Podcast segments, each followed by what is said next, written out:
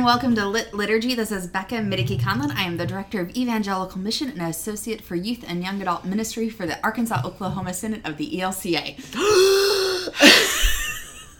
And my name is Lydia Pousselt, and I'm the Associate Pastor for Evangelism and Mission at Emmanuel Lutheran in Vienna. And we are Vienna, Virginia, because there's a few. Austria is probably the more famous one. But anyway, we are your favorite liturgy podcast with a twist. We are lit because we are amazing, fab, sick, no sus, and no cap. Trying to get the Gen Zs. Probably failing. Emily is sus. And we are lit because we are not super drunk, but we are drinking. And also, I've been up since 4 a.m. because we're actually together. We're in the same room. Yay! Seeing each other for the first time since May, and the first time we've recorded together. For a long time. Yeah, since a long October, time. Maybe? Yeah, maybe September. October, yeah. It's been a while. Since we have both moved since then, and live halfway across the country from each other, but I am here for because Lydia has her installation on Sunday and I'm preaching, so yay! So yeah, what are we drinking together? Well, we are drinking something from a company called Three Goose Summer. It's Tangerine Ghost, G-O-S-E.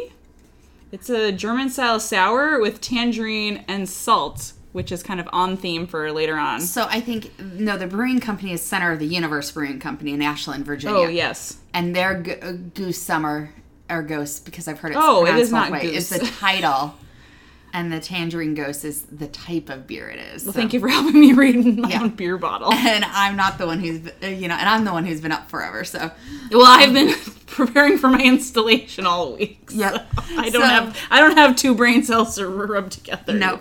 Either. So, yeah. This is going to be fun. Yep, it will. And we'll probably swear at some point because it's us and, and we're together. Yay! And also, a thank you to Brian O'Dean for our amazing theme music. We love it. Yay. So Brian. This episode, we're going to continue our series talking about, in our What's Brewing segment here, about talking about different milestones. We're up to high school students. So roughly those ages, what is that, like 14, 15 to 18? Yeah, ninth grade-ish through 12th. Yep. So figuring out some things. So there's all sorts of milestones, and they are, to continue what our series is called, a big fucking deal. And these are. Yeah. Some of them are massive, and some of them, looking back on them, you're like, oh, they make way more of a big deal about these in teen movies than it actually is in real life. But. Oh, well. Yeah. We'll still make a big fucking deal about them. Yeah. So, first up, in no particular order. Yeah. Yeah, these aren't really in a order. No. Is getting that driver's license for, Yeah, getting out on the road. Or getting your first car, too. Yeah, that freedom that comes along with it. So. Yeah, so if you are around and can get to your students before they take their driver's tests and are able to bless their car before they're out on the road, you can pray for them and say things like, may your parallel parking be a success. And this is something like, hey, at the end, if you have a youth group meeting or whatever, at the end of the meeting before they take the test or at the end of the meeting after they got the license, go out to the parking lot and have a blessing of the car then, so. Yeah, and may God keep them safe out on the road, especially if they're, getting a new car. Yeah. Bless the miles that will be traveled in this car. May it bring you to places of joy and help you bring joy to others and remind them that you are now free to do a lot of things, and with that freedom comes responsibility. You can give them a keychain or a sun visor clip or something that maybe to hang from the rearview mirror. That they're new drivers. Depending on your state, don't distract them too much. It can be a cross, a Christian symbol, like the Trinity symbol. It can be a triquetra thing. Yeah, those are cool. Something like similar to what the backpack tags that you gave out maybe at the beginning of the school year. Illustrated Children's Ministry does versions of this, laminate that. Every single Christian bookstore has some kind of tchotchke. Yeah. Some good, some bad keychain, but get one of the good ones. Yeah, you could maybe steer away from the Jesus fish because I feel like those have been kind of co-opted by people. And maybe not one of those cutesy footsy guardian angel thingy majobbers, though. If you got one that looked like a biblically accurate angel, like with all sorts of eyeballs. Would scare the shit out of them so they never actually like do bad things. Yes. They drive. Like, I feel like people have done cross stitch of like eyeballs full of angels full of eyeballs. That's going to be my next cross stitch project. I'm pretty sure I've seen it on TikTok. All right, I'm going to have to look for, you know, biblical angel cross stitch fan. Yeah, that'd be awesome. This is also a major milestone for parents, and I think it's important to also pray for the parents. Yeah, because holy crap. Yes, this is such a huge like letting go milestone, because for like this is a lot of times the first time they really don't know where their child could be at any time. So having that prayer for the parents too, you know, maybe give a gas card for the kids and a small bottle of wine for the parents. Ooh, bottle of wine for the parents. Yeah. You know, just that moment of, you know, or something else for the parents of like, it will be okay that, you know, that they're entrusted. So yeah. There is also what is often the apex climax of every teen movie. Yes, or just about every teen movie. There is prom, or maybe it's homecoming, or the big game, or the big dance, or whatever it is. The rah-rah thing where all of the cool kids are. Yeah. You can have a getting ready party or an area at the church for people to get ready at, so that it's not like people squeezing into a house. Plus also like a lot of, especially more suburban churches that have been built within the last 20 years have that like place in the bath, in the restroom that has like 4 or 5 sinks and the giant mirror. Like that would be a nice place to have some getting ready stuff. And you can also do an after party there. Keep them out of trouble. Yes. I mean, a lot of schools have an after prom party, but not all do. So if you don't have something at the church. Just it would be nice to have like a safe space for kids to go and like be like, oh, like if they're pressured into going to a place where maybe they don't feel comfortable, they can say, oh, I have a place that I'm gonna go hang out, and they can feel comfortable. And also, if you have enough interest, you could even have some activity continue to go on during the prom, the dance, or the big game, because like, oh, dances are evil, like in Footloose. Mm-hmm. But dances, games, whatever, aren't everyone's cup of tea, and just to have a safe space to like, let's just watch a movie, people can leave, people can come back, and we can all just hang out and not be left out. Excellent. There's also drama. So much drama. There is the breakups, there's the fights with friends. A lot of it is just allowing time to talk about it. And also you can lift up some of those biblical friends. And, you know, I kind of use that in quotation marks there as examples that we don't always get along with people that we are actually close to. So David and Jonathan, Ruth and Naomi, the 12 disciples, there were skirmishes between them all at times. I mean, sometimes you have to get beyond it. You can use even some, you know, really get into it if you want to about that breakup and talk about the extreme emotions that happen during, you know, Song of Solomon, Song of Songs, and just be like, sometimes those extreme emotions, like, it's a lot and you can't handle it. But also, you know, let's also talk reality of like, most people do not marry their high school sweetheart. So, yeah. It's okay if you do, but it's okay if you don't. Yes.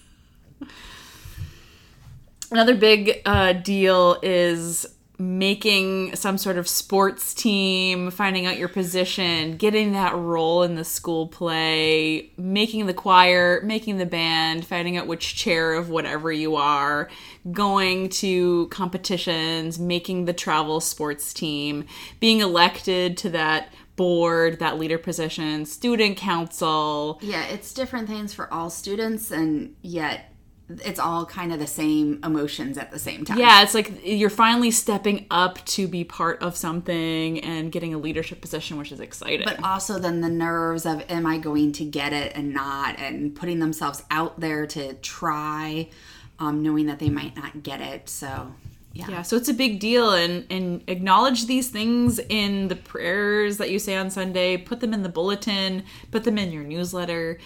That's really a good confidence boost for your youth. I mean, you can have just a small corner of your newsletter that's like, you know, celebrating youth, or celebrating, you know, make it chintzy about celebrating your, you know, Trinitarians because you're at Trinity Lutheran. I don't know. And, you know, and it's just so-and-so got you know, these five people are going to be in the school play. And these, you know, you don't have to include what parts they were, just... Yeah, because if they're in the ensemble, awesome! You know, because they're... It's the first time they've been in a play, or they just really can't sing, but they still are willing to... Anytime you stick your neck out for something like that, it should be celebrated. Yes. You can also do something like a spiritual gifts inventory to lift up all the different styles of leadership that there is, and like kind of help people think that just because... especially those leadership positions, that they don't have to do things exactly like the previous person did it, because they're a different person and they're a different leader, and we can do this and lift up all the different gifts, because that one person might have made it to the football team, but meanwhile you trip over your feet running. That doesn't mean that like somehow the football player is more important than the student council president, or more important than the person who's in, you know, on the organizes the magic team group, whatever. I was like, team is that the right word? Anyway, the magic team, like Magic the Gathering. Oh, that's what I thought you were going with. Like D&D. Dungeons and Dragons. Like, it doesn't mean that they're your chemistry team. It doesn't mean anyone's better, but because we all have those different gifts, so you can really lift up those spiritual gifts inventory in there. So, and speaking of sort of that direction, these people are being barraged with tests. Yes. Tests everywhere. But SAT. At least spiritual gifts inventories do not have those are correct answers. Correct. Yes, that is right. Whereas like... Thanks for telling me that correct answers are not correct. That's what I said. Correct. That is correct. SATs, ACTs, PSATs... I think there's probably more. Yes. You take so many tests. I mean, and so many states have the aptitude, like I know in Pennsylvania they had, I forget what it's even called now, but it was like an entire week that they took these tests. I think I blocked it out. Yeah. I mean, we did stuff like that. Yeah. So you can give them pencils with encouraging messages or Bible verses written on them for the test itself. Because they can bring pencils in with them. I believe so. Get number 2 pencils. Depending on the test, we aren't sure. You'll have to look it up. You can give them like fidget spinners or stress balls or something like, you know, the poppets are really big right now. So at least, even if they can't bring it into the test, they can use it while they study or beforehand, afterwards as they're waiting for the results, like something. Yeah, and once they're out of the test, give them a gift card to do something fun like ice cream. Go, because your brain is melted. Yeah. I mean, I took the ACTs, and I just remember my brain was dead for the rest of the day. Like, I just couldn't even, like, form sentences correctly. So have a brain drain after party. Like, just have all the snacks, there's no agenda, there's no conversation needed, to just gather and be, and let them know that regardless of what the test results end up being, they're still who they are, and they're still loved, and they're still cared for, and give them all the food and the after effects, because this is not a measure of their worth. People will tell them that, but this is not what makes them worthy or not. And maybe that's something you can give out afterwards. Ooh, a ruler. So they get a pencil beforehand, and then afterwards they get a ruler. With no numbers. Where, like, the ruler, they can measure how far something is, but they still are not able to measure how much they are worth. Ooh, so, I like that. Yeah, you'll have to think of better wording, but because I just thought of that one. Ooh, so. I like that. Yeah. That's a good one. Yeah. Yeah. Another big one. Huge. I actually know one of my friends, her child's first job started today. So first job, first paycheck. Yeah, there's something about like the first like real paycheck that you get. I remember what I did with mine.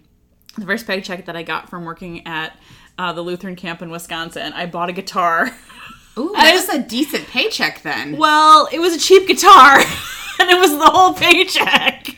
But I still have it. Mm-hmm. And that still means a lot to me. And I've like taken that guitar everywhere, and it's gotten banged up, but it's been to a lot of camps with me. Yeah, anyway. And I don't know what I did with my first paycheck, but I do remember how like awesome it felt. Because even though I was a babysitter for years prior and made more actually per hour babysitting than I ever did with an actual job, it was something when it was... But like, it was a check. Well, now that's probably like passe, but... Well, still, even though you still get a pay stub. That's true. And sometimes I even got paid babysitting from a check, but it was different when it was a printed check with my name on it, you know. With your address and everything. Something about that. But yeah, so if you're having a conversation with your youth about what pledging and offering and tithing means to them. If they make the decision to like do their first offering from their first paycheck, like independently of their parents, mm-hmm. or like actually pledge for the first time as an independent person in your stewardship campaign one fall, that is something that deserves recognition. Probably not like trumpeted in front of the whole congregation. Or maybe that's something they feel comfortable with, but for sure, a special card, something special that you're sending to them to say like, we see you and we see that you are making a commitment to this congregation, and thank you. Yep. And another thing with that is you can teach them also the gift of generosity. And so let them take you out for coffee. I mean, or something like if you have a tradition that you normally go out, you know, even if it's just like twice a year with each of your youth one-on-one, which I really encourage. And you can do that still following safe church policies by, you know, meeting at the coffee shop and, or, things like that. You can encourage, well, I'm going to let you take me out this time. And yeah, it's a cup of coffee. Yeah, get the cheapest thing on the menu maybe, or, and also know your student. If it is something where they are actually making the money to help give money to their family, yeah, maybe not do it. But you can still encourage that they treat you to coffee for once instead of the other way around. And only do it the one time. But like, there's something so much sense of independence. Yeah, and it's so great the first time you pay for someone else. You're which, like, I got it. Yes. And so maybe encourage it the first time, but then when they offer, and then if the next time. Then you can get the rest, because they're probably making not a lot. No, but also if they offer again after a while, let them do it every once in a while, because, you know, not every time, but every once in a while, because it is nice to be given that. To be received. To be received. And then you had an amazing idea. Yeah. I love this idea so much. So this came to me today as well. So have them, if they are interested in making a gift or an offering to a charity of their choice, and especially if you as a congregation support ministries outside of your congregation, like a local homeless shelter, a food pantry, if you're doing stuff for the Afghan refugee resettlements or whatever, that would be a good one right now. If they want to make a donation out of their paycheck to one of those ministries outside of the church, have your congregation match, or maybe double, you know, like yeah. two times match their donation. So, because you see on NPR all the time, they're like, oh, so-and-so is doing a matching gift, and it kind of encourages people to step up. And, like, how cool would that be to participate in the generosity of your youth? And this is something that the average congregation, this would not be a large thing on your item. Because when you think about it, like, the average first paycheck is not that massive. And even if it's not their first paycheck, even if it takes them 2-3 months to do it, you know, you can encourage us. Most of the time, they're probably going to give $25 or less. So it's not, like, a huge a chunk. So, and it's so great about, again, teaching that generosity and teaching tithing and giving. Yeah, the generosity and gives and gives and gives exponentially. Yeah.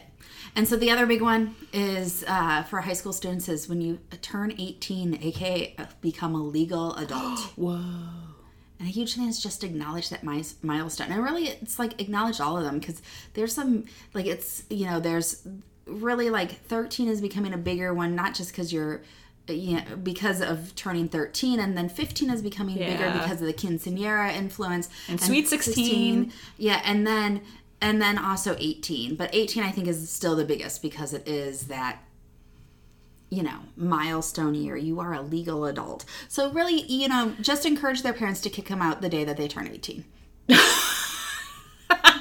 Okay, maybe not. So don't do that.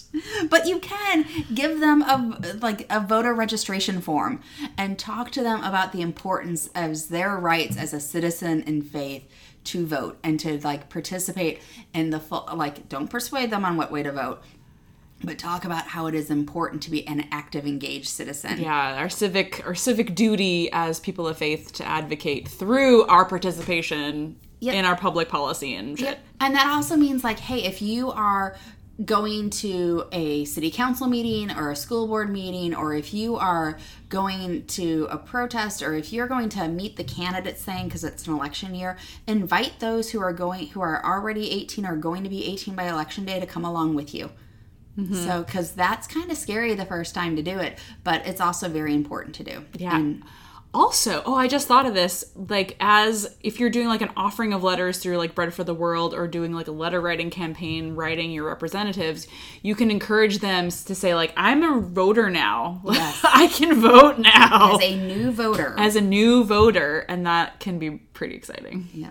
18 is also the year you can buy lottery tickets legally. So give them a lottery ticket. Yeah, and you can find a card that's like, this is your big chance. And then you can put something like from Proverbs 13:11. Wealth gained hastily will dwindle, but whoever gathers little by little will increase it. But if you win a lot of money, please give 10% to the church. Or even if it's large enough, you can give 50. We will take it all. If you win a little money, give a little to the church.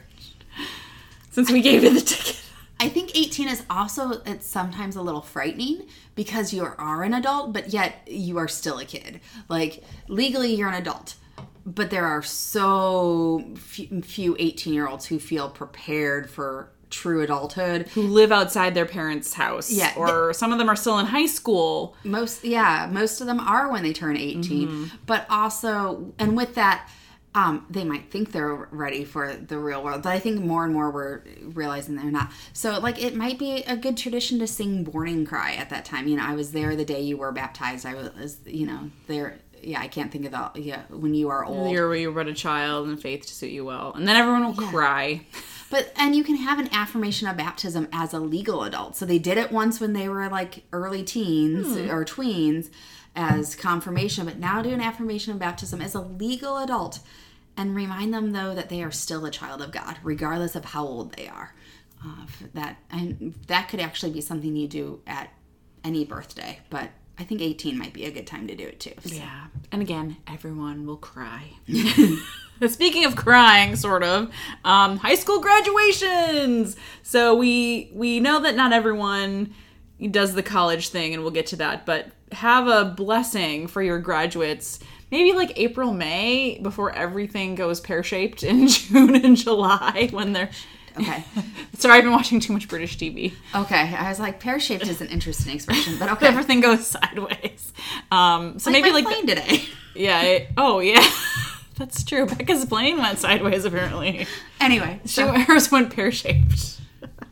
But anyway, I mean, you could definitely have it later on, but I'm thinking like once June hits, it's graduation parties and you're getting ready for whatever's next. Yeah, and many churches do it the Sunday before graduation, and you do it during worship, and it's not too bad of a time because people know, but make sure they know well in advance, hey, we're doing this, and you know, as long as the graduation isn't on Sunday, most families will still make it a big deal. Yeah. So, and if the graduation is on a weekend, even if graduation is on Sunday, maybe do it the weekend before. So. Yeah, so coordinate. Yeah. If you're the kind of church that does like a slideshow during worship or before worship, it might be cool to do like a description, a picture, recognizing each graduate, do something in the bulletin. Do a little interview, but maybe instead of asking, like, what college are you going to go to? Or where are you accepted? Something like, what's next? Because college isn't for everyone, and not everyone's going directly more school. And, like, my high school was a fairly affluent neighborhood, it's community, and a lot of my friends who were going to community college or tech school in like the student newspaper where it had all the students' name and what college they were going to, a lot of them who were going to community college and tech school said unknown because they didn't want to admit that's where they were going to look down upon compared to like, oh, that's heartbreaking. You know, I'm going to University of. Oh. Yeah, it happened I know a few people that did it. Oh, that sucks. Yeah. So don't make it worse. So just what's next? Yeah, because maybe they're taking a gap year. Maybe they're going to some service thing, opportunity. And this is a great time to share their faith journey thus far, to allow them to do that. Also plug for Lutheran Campus Ministries. Go, you know, whether you're a Lutheran or I know Methodist, Presbyterians, every denomination has this, where there is some place you can just do a quick search, your denomination campus ministry recommendation, and put in the information so that the campus ministers at that school know that your student is coming and so that they can be greeted for them. And make the connection. Yes. So, yeah, at least if they're continuing on with a faith community somewhere. Yes, but they're also the same, actually. I think there's a way to even do that for military. And if they're going to military, there's always the armed service booklet that you can give them. Maybe you should just give them the prayer book for the armed services, like, because it's a great devotional resource anyway. The ELCA has, like, a mini prayer book thing, yeah. And it's called Prayer Book for the Armed Services because it has a lot of, like, military-based prayer type things in there. But it has, like, morning prayer and some hymns, yeah. And kind of a condensed, like, here's a faith resource. Yep. So maybe we should just give them away. Yep. All right, should we move on to some shots? Yeah. Should I start, or you want to start? I don't care. This. I'll start. We can just kind of share them. How does that work? Sure. We've talked about this before. I guess we're both jet lagged, and I haven't even done any flying today. I don't know what my deal is. There's only 1 hour time difference, even though, you know, we're bazillion miles apart. It's been a long week. All right, September 5th, Labor Day weekend in the United States. The gospel reeks. I was saying that week. I'm saying the gospel weekend. The gospel reading is Mark 7:24 through 37. It's the argument of the Syrophoenician woman that he had, that, you know, between Jesus and her, and then the healing of the deaf and mute man. And so I'm just thinking, I have two dogs. To just bring my dog to worship and just throughout my sermon give the dog treats. Because I bet you, my dog would stay right next to me and not wander off at all. Which dog are you thinking of, though? Either one of them. Oh, you think both of them would? Yes. If I was giving them treats throughout the sermon, they would stay right next to me. I think it would work. I think it could work. I'm a little skeptical about pie, but... Yes. I said during the sermon. I didn't say during the rest of the service. Then they're going to go in the kennel. Yeah. Something. But yeah, you can just have your dog and just give treats. I just think it would be great. Or your cat, maybe. Yeah. Herd a cat. Yeah, that sounds great. So Jesus, when healing the deaf mute man, this is the one where he doesn't, where he just kind of sighs, I think is even in the word. And then he says, in my Aramaic, Greek, whatever word is, ephatot. Ephratata? Frittata? I think I said frittata. Anyway. Not alphaba. No. Which translate means be open. And so I'm just thinking, like, you can do Open Sesame or other passwords, and you can have a password, quote unquote, for people to get into worship, and it may be something as, you know, God loves you or whatever, that you can give out the week before. Even have, like, the secret password is type thing. Or do, like, a fun mini escape room in your narthex. That's really easy. Yeah, that would be cool. And, you know, you actually legit need a password for Zoom, so. Yeah. Make it. But really easy. Don't share the password. The password is, like, the name of the meeting is literally, the password is. Oh, now I'm thinking of the old game show Password. Oh. And that might also be another thing of, like, you know, to say really, like, to have, like, a skit type thing. And somebody says really loudly, you know, the password is. And so therefore they know what it is. So. Yeah, the point is to make it easy. So. Yeah, the Isaiah reading is from Isaiah 35, 4 through 7a. And we didn't really know how to summarize this. The eyes will be open, ears unstopped. The lame shall jump and leap and stuff. Tongues shall sing. Deserts become filled with water. Yeah, there's great imagery. Fabulous. I don't know how to summarize that into something that you're like, oh, yeah, that reading. Yeah. Yeah, skit maybe? But verses 5 through 7 in particular, you could act out with, like, a pantomime. Like, oh, every time, like, the lame should leap, you need to jump. Or any time the ears and stop, cover your ears and then take your ear, you know. And you can kind of teach this. Or do a skit, that type thing. Like, whenever a certain word is said, they then, you know, need to yell out another word type thing. So, not an actual skit. I don't know what you would call that, but... There's a lot of water language, especially toward the end, so I'm thinking someone in your congregation might have one of those, like, mini fountains that you can, like, plug in, and, well, I have a cat fountain. You could steal your cat's water fountain. I mean, leave the mother water for the day. Yeah, please do. Something that you could, like, physically like turn on and see it like starting. Put it in the baptismal font so it's nice and loud, you know. Yeah, that'd be fun. Or I guess pour water while you're reading it as well. Yeah. There's also a lot of things about like growth and things becoming like lush and grown. So if you can access some chia pets, start one now and have different chia pets in various stages of growth. So have one that's bald and then like through a very lush and verdant chia pet. Apologies, we aren't giving you a lot of time to grow a chia pet since it's only a week out, but sorry. So start it now! September 12th is what in many ELCA congregations will be God's Work Our Hands Sunday. It's also Rally Day for some. It's also the 20th anniversary of September 11th. Oh yeah. Weekend. Didn't even mention that in our... I just thought of that right now. Oh yeah. So Mark 8, 27 through 38 is the gospel reading, and it's Jesus saying, "Who do people say that I am?" And then Peter's rebuked with, "Get behind me, Satan." And if anyone wants to follow me, take up their cross, and they must take up their cross. This is really one of those readings that you could have like 12 sermons from. It's because it's great. So rich. But one thing you can do is have people talk about their nicknames or their titles or roles that they have and how, you know, their mom, wife, teacher, you know, and how different people see them in different ways. So who do people say that I am? Well, it depends on who you are. We'll, you know, call you different things. Like, and how there's always some people that when they go by a nickname that they developed later in life, there's like a group of people who call them by their older nickname and the ones who call them by the newer name. And so they kind of know how they know someone based on what name they're called. So. And when they combine, it's really confusing if they ever interact with each other. And then there's that rebuking of some people, maybe... who are some of the people that you want to yell at? And you can maybe talk about that in a general sense that, you know, I really want to yell at people who don't have the vaccine right now, and rebuke them and tell them. But also you can talk about the people who maybe have doubted them in the past, because that's kind of part of this entire Peter rebuking them and Jesus saying, "Get behind me, Satan." So, yeah. And for take up the cross, give out those crosses for the pockets that people. So it kind of depends on what you are going to preach on. Yeah, there's a few ideas. A great visual. And another one for the cross is you can have, there's even an activity where you like can write stuff in four corners and then how you fold, and then you have them fold the paper and you tear the paper and what's left is a cross. Oh, that's neat. We did that at a shape conference at one point. Oh, did we? Anyway. I might have missed that weekend.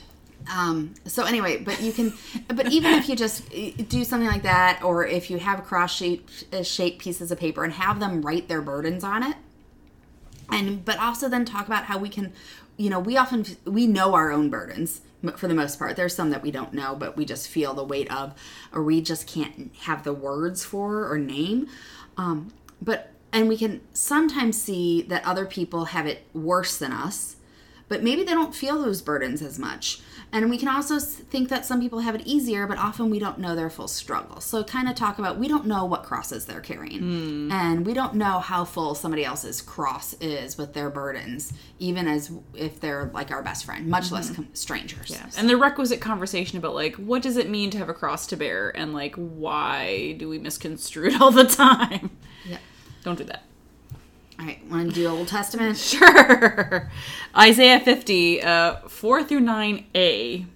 Morning by morning, he awakens me. Yeah, it's again one of those texts that's beautiful, has a great imagery, but also we don't know how to summarize in something that you'll be like, oh yeah, that reading. Yeah. Yep. So maybe something along the lines of a journaling sermon might be fun. You want to explain that a little bit more? Sure. I was just thinking like something that you could do is like, do a paragraph of a reflection of this passage every day for the week. So you can start like on Monday and go through Saturday and just share and say Monday, blah, blah, blah, blah, blah, Tuesday. And then talk about how morning by morning God awakens you, but it also awakens you to different thoughts and different insights and how that changes over the course of the week. So, yeah. It would be something completely different. I don't think it would be really different. I don't think I've ever heard a journal sermon, but I think it would be cool to kind of. That would be kind of fun to explore, and then kind of present it as because I mean I think most pastors will talk about how their thoughts on this text have evolved over the week as they've done other research, as they've reflected on it, but to actually bring people through that journey morning by morning. Oh, it'd be like a transparent sermon. Yeah. Like a sermon with, it's like scaffolding showing. Yeah. But at the same time, keep it to a paragraph for each day, because I'm thinking if you do Monday through Friday or Saturday or even Sunday morning, 7 paragraphs. Mm-hmm. That'll get you there. Yeah, that's a decent length of time, so keep it short, mm-hmm. but, you know. Yeah. There's also a verse in passage in there about all others who help me will wear, like basically something about like God helps me, but everybody else who I think helps me will wear out like a garment. Ah. And so maybe you have that old holy T-shirt with stains on it. It's probably a Thrivent T-shirt. Could be. You don't want to get rid of. Or that one that you have from college or from whatever that you just... Yeah, don't want to get rid of, and also, like, I have that one old T-shirt that's from seminary that I keep because it's my painting T-shirt, but it's not like the one that I wear all the time. I'm talking about the one that you wear all the time and you don't want to get rid of, but also you can talk about what is it doing for you now, because it's probably not doing anything for you right now. It probably doesn't fit right. It's not keeping you warm. No, and so how... You know, people are going to wear out like a garment, you know. But God will always be like something brand new that will keep you warm, that will keep its shape, that will keep its shape. Not have holes in it. So. Yeah, exactly. All right. September 19th. If you didn't do Rally Day on the 12th, you're probably going to do Rally Day on the 19th. And these are some fun texts, let me tell you. Mark 9:30-37. It's one of Jesus' passion predictions. The disciples are arguing about which one of them is the greatest. Jesus calls them out on it and then brings a little child, talks about the first shall be last. Like, really great stuff, but also like... I mean, the bringing in the child is great for Rally Day. That is true. That is really awesome. So if you have a welcome statement, this might be a good time to revisit it, to update it. If you don't have a welcome statement, maybe this would be a great opportunity to start drafting one and be like, here, council, continue the process, please. Small committee. Yeah, exactly. Whatever your polity is or your process is, like, here, we started to do the work for you.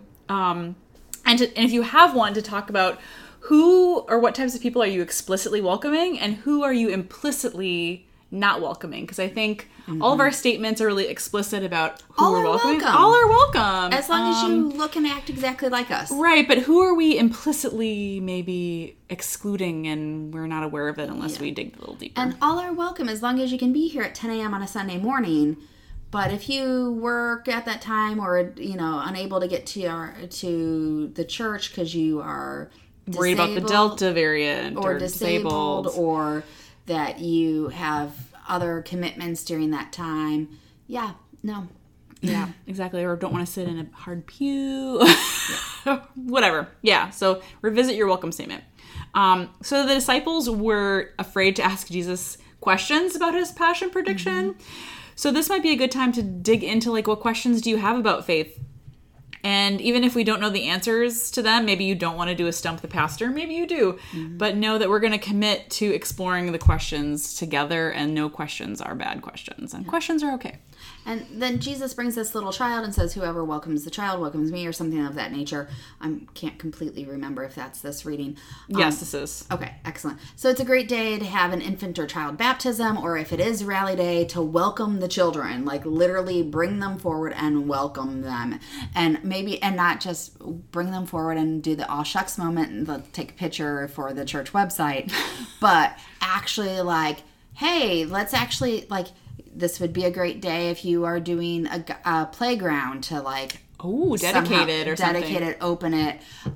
If you... I know there's been some conversations that I've seen on some Facebook groups lately about, like, changing up the blessing bags. This would be a good day of doing that. About, like, this is a way we are welcoming children, and this is why we do it. So good day to have that child-focused activity and worship that is about how we are welcoming others. And even if it's not a child... But you're doing something else, like, hey, if you're in the process about coming and reconciling in Christ, or open and affirming, or whatever the process is in other denominations, like, this would be a good day to lift that up and say, well, it's not just the child. You know, Jesus just used the child, but we could also insert person here as far as people of color, the LGBT community, refugees. whatever the passion is for the church and lift that up to. Yeah. I'll get off my soapbox. This might be also a great opportunity to lift up examples of when we have let others go first, and also think about examples of when others have let you go first, especially kind of as a servant leader, yes, as an example of like, I'll do the thing. And please use an example of not using the buffet line. Oh, really? Yeah, I've heard that example. Well, and maybe it's not even an example as much as like, you know, I've heard people in a buffet line tell me, oh, the last shall be the first and the first shall be last. And like, as far as like letting you go first in the buffet line. That's silly. Yeah. Especially at church potlucks. So. Oh, geez. Yeah. Anyway, something fun if you want to kind of flip this on its head is like do communion or dismiss as you're leaving worship in reverse alphabet order. Because a lot of people who are toward the end of the alphabet. Yes. All those Zimmermans and... Yep, we'll probably tell you about all the times where they're at the end of the line. And always, you know, every once in a while they get reverse alphabetic order, but not often, so... So if it works, it could be something fun. Yep. Jeremiah 11:18-20 is the Old Testament reading. It's a weird reading. Yeah, it's like, you know... I've been led like a lamb to the slaughter. People want to kill me, but God, you're righteous, and like we'll smite them and stuff. Yeah. So talk about different kinds of bullying and harassment in person and online. You had actually a decent idea about a movie. Yeah. So we recently watched Raya and the Last Dragon, and this is, I'm trying to keep this spoiler light. Go watch it. It's a great movie, and I think it's free on Disney Plus now. Okay. You had to pay for it on top of Disney Plus, but I believe it is now free if you have Disney Plus. If not, you have that money that you're paying for additional Disney Plus. Right. Yeah, exactly. So Raya, I'm not even sure if I'm saying her name right now.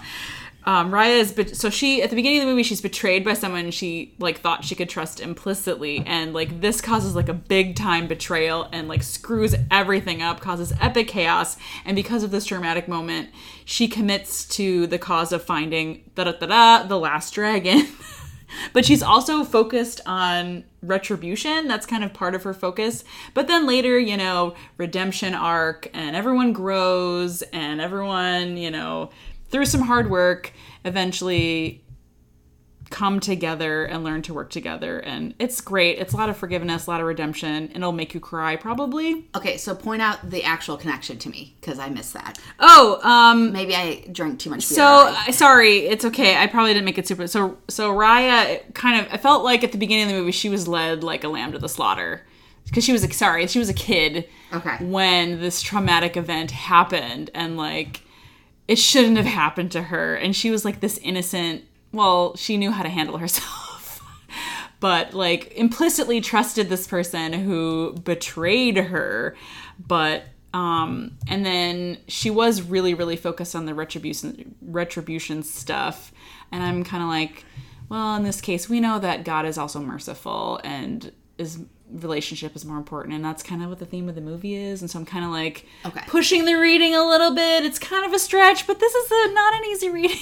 No, it's not. So there's the connection. It's one of those that you kind of go, what's the semi-continuous? Why aren't we on that? Yeah, exactly. And the other thing that this reading made me think of is like, if you want to like scream collectively as a congregation in holy rage, and kind of how our innocent children are... feel like we're leading them to the slaughter for the beginning of the school year. They'll already have been in school by now.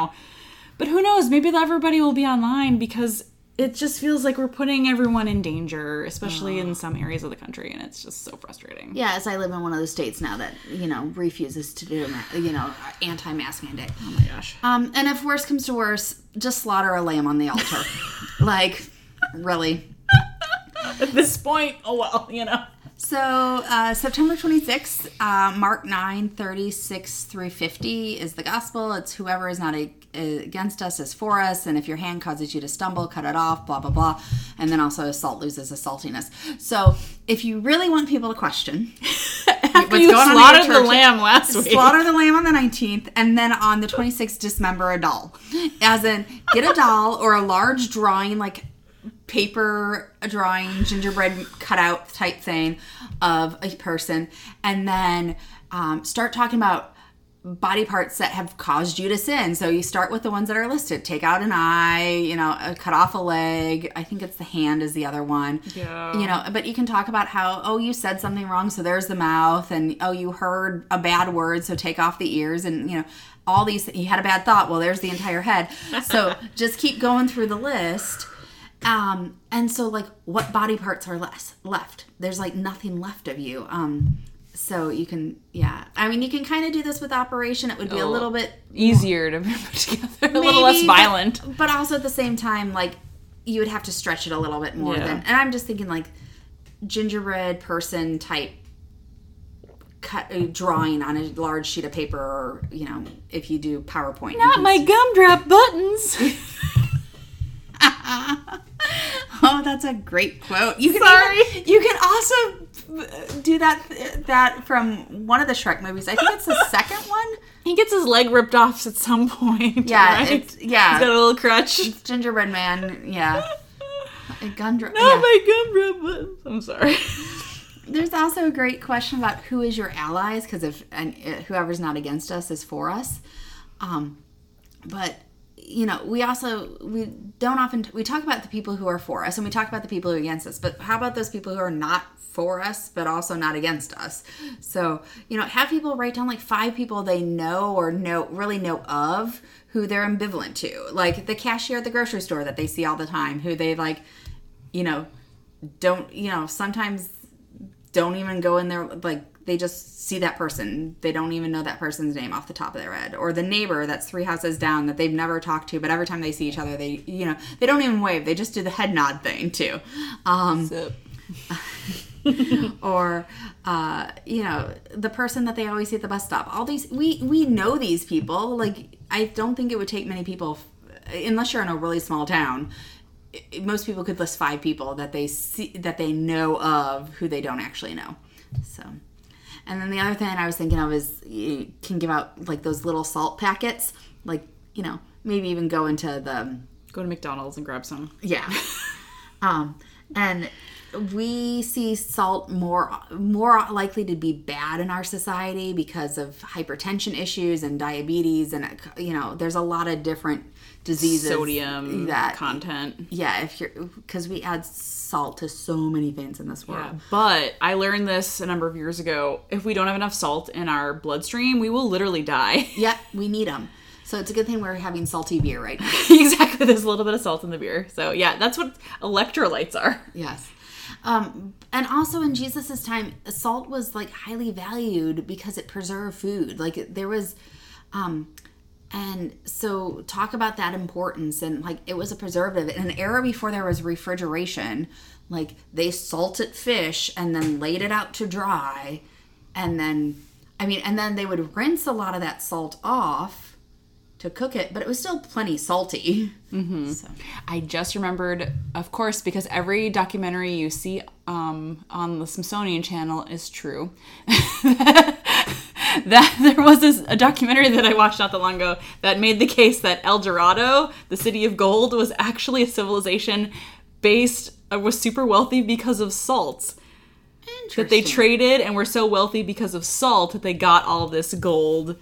I don't remember the whole thing, but that would be an intriguing little example of maybe it wasn't gold that this civilization was rich in. Maybe it was salt, because salt was really valuable in South America as well. Yep. For the same reasons. Old Testament is Numbers 11, various verses. It's the Israelites whining in the wilderness about how they had all this food in Egypt. Eldad and Medad are prophesying in the camp, and there's all sorts of drama. Yes, about that.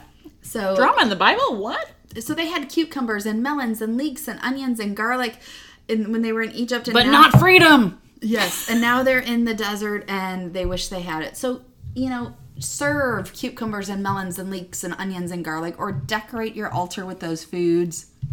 It is kind of harvesty time, so you have all of it and talk about it. And also... This is about nostalgia. So...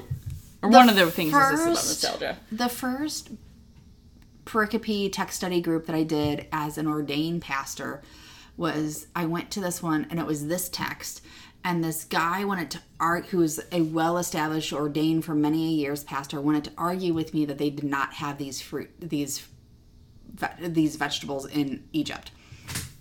So I talked to my husband, who is, at the time, he was getting his master's in ancient Near Eastern history. And so, yeah, not Egypt, but... adjacent. Yes, and near the time. And yes, they would have had cucumbers and melons and leeks and onions and garlic, because they would have planted them in their own garden, in their own yard, and like tended to them where they could, just like the slaves did in the U.S. South. Like, they had little gardens off to the side of where they lived to feed themselves, and they had to tend to it when they weren't out in the fields and when they weren't tending, you know, or building the pyramids, like there was, or whatever it is that the slaves in Egypt do, because we really don't know, because we know the aliens built the pyramids. So anyway, they had these foods. So they were reminiscing about how they had these foods. Anyway, so yeah. Put that away. Yeah. Because really, it's also about, like, there's a heck of a lot of nostalgia happening here. Like, oh, maybe what we were experiencing before wasn't so bad. Mm-hmm. And we can definitely have a lot of similarities to right now. Yeah. And there is things... What? Yeah. There are definitely things to miss about the before times, but there's also definitely things that we don't miss about the before times. And this area is, like, the level of busyness. Like, holy crap. And maybe there are things that... we're okay in the before times that flew, and maybe they shouldn't fly anymore. Mm-hmm. So maybe list those things. Mm-hmm. Also, getting to the Eldad and Medad portion of the reading, the people were upset because, like, these people weren't prophesying as, like, sanctioned or whatever. Good work is happening outside of the church. Yeah. Outside of Christianity. Whoa. And maybe this is a good opportunity to name some of those good things that are happening. Yeah, this is like one of those, like, oh, how many of you have actually, like, read a quote from the Dalai Lama and went, oh, yeah. Oh, yeah. Or Thich Nhat Hanh. Yes. Another good one. Mm-hmm. And kind of similar, but a slight twist to that is Eldad and Medad were left behind when the 70 went to go to be. So you can talk about those who are left behind who are able to share God's work. So the people who are, like, considered the lowest, like, oh, who are some people who are actually, like, homeless but are still doing it, or, like, considered unworthy of God and yet are still sharing God's word and work with others, because there's a lot of them who are doing good work too. And then also part of Moses's response was basically like big whoop, like so, big whoop, like they're sharing God's work and word. So because we're all prophets is basically what Moses's response boils down to. And so have people think about how they're prophets, because, and a reminder, prophesying doesn't mean that we predict the future. It means that we are able to share God's word and tell it how it is. And how people are doing God's work, and also how people are going against it. It's about telling the truth. It's about calling out bullshit. It is like, that is prophesying, not predicting the future. It's, that term has been co-opted to mean that, but in the and throughout Scripture, it's actually prophets are those who call out the bullshit. So, all right, yeah, so many shots. Well done, yay. All right, so our chaser. Yay, tell us about our chaser, because it's awesome. Just wanted to lift up Nevertheless She Preached, which is coming up September 19th through the 20th. It's all online this year. It's a preaching conference. Continuing ed conference thing. Yes, thank you. It's been around for a few years. It comes, it comes out of, I forget the seminary that I believe is in Texas. It's in Texas, because usually when it's been in person, it's been in Texas. Yes, and basically... what happened was a few years ago, there was this preaching conference, and these female seminarians realized, why are all the preachers male? Or at least the vast majority of them were, like, overwhelming. And so the female seminary students organized this preaching conference of female preachers. Hence, I think it was free the first year. Probably. So it's Nevertheless She Preached is... and so it's all online this year. It's $50 or $100 depending on what you need. And I think you can even do more than $100 if you are willing and you have that money in your continuing ed budget or out of your own pocket, because you got your first job and you want to give to another group, in order to help spread the wealth so more people can attend. And they have merch. And does the merch support Yes. And the event as well, so they have merch, so get an awesome t-shirt. Yeah. The theme this year is embracing healing and body and hope, and about how we all need healing, especially I think after the, you know, where we're at in this pandemic. I have never been able to attend it. Because, yeah, same. And I'm kind of hoping to get to it. It's during our, what was supposed to be our Fall Theological Conference, which has been moved online, and I am using air quotes as I say that because it was all about Sabbath, so now we are encouraged to take Sabbath as we move online instead of doing stuff online together. So I think I caught some of it last year because some of it wasn't there like portions of it that were free? And there's portions of this that are free too. So check it out. None of the preachers are ones that like, hey, that's a big name that I know. But there are a few that I'm like, okay, I'm pretty sure I've heard that person or heard of that person. So check it out. But I have heard wonderful things, both people who've attended in person in the past and people who've attended online. So sounds amazing. Yeah. And get a shirt. Because they're awesome. They say Nevertheless She Preached on them. And then there's a few others that are kind of inside jokes, but also you'd get it. So yeah. I mean, everyone needs a t-shirt like they need a hole in their head, but... You do need this t-shirt. Yes. All right. In the meantime, find us on Facebook and Twitter, Lit Liturgy, or email us at litliturgy@gmail.com. And our next podcast in our series will be on young adults. Yay! And how their milestones are a big fucking deal. Exactly. So we want to know your suggestions. BYOB us, at us, tweet us, and Facebook us. Caveat right now, young adults definitely, like we're thinking like those just out of high school through whatever you want to consider a young adult. So, right. 35. I don't know. Yeah. Whatever. But there's some milestones that it depends on the adult, that it happens when they're 20 or sometimes it happens when they're 40, whatever. We're talking about those milestones that happen later. Like, well, we're talking later about than high school. Later than high school, but like before retirement. Yeah, that's a good way to put it. The middle-ish young adults as well. Yes. Like we are? Question mark. Oh, I'm not a young adult. I'm over 40. I'm not a young adult anymore by any standards. I've hit 40, so. I thought they extended it to like 40. Well, either way, I'm now over 45. I do not feel like you're not over 45. No, I'm now over 40. I am not going to say. Stop it. Not that old yet. I mean, the pandemic has aged all of us. Yeah. So I no matter what, I'm not a young adult. So we better wrap this up. So thank you, Brian O'Dean, for saving us and being awesome at music. And in the meantime, this is Becca. And this is Lydia. And we're reminding you to always drink and plan worship responsibly. Cheers! Cheers! A real click because we're in person. Yes.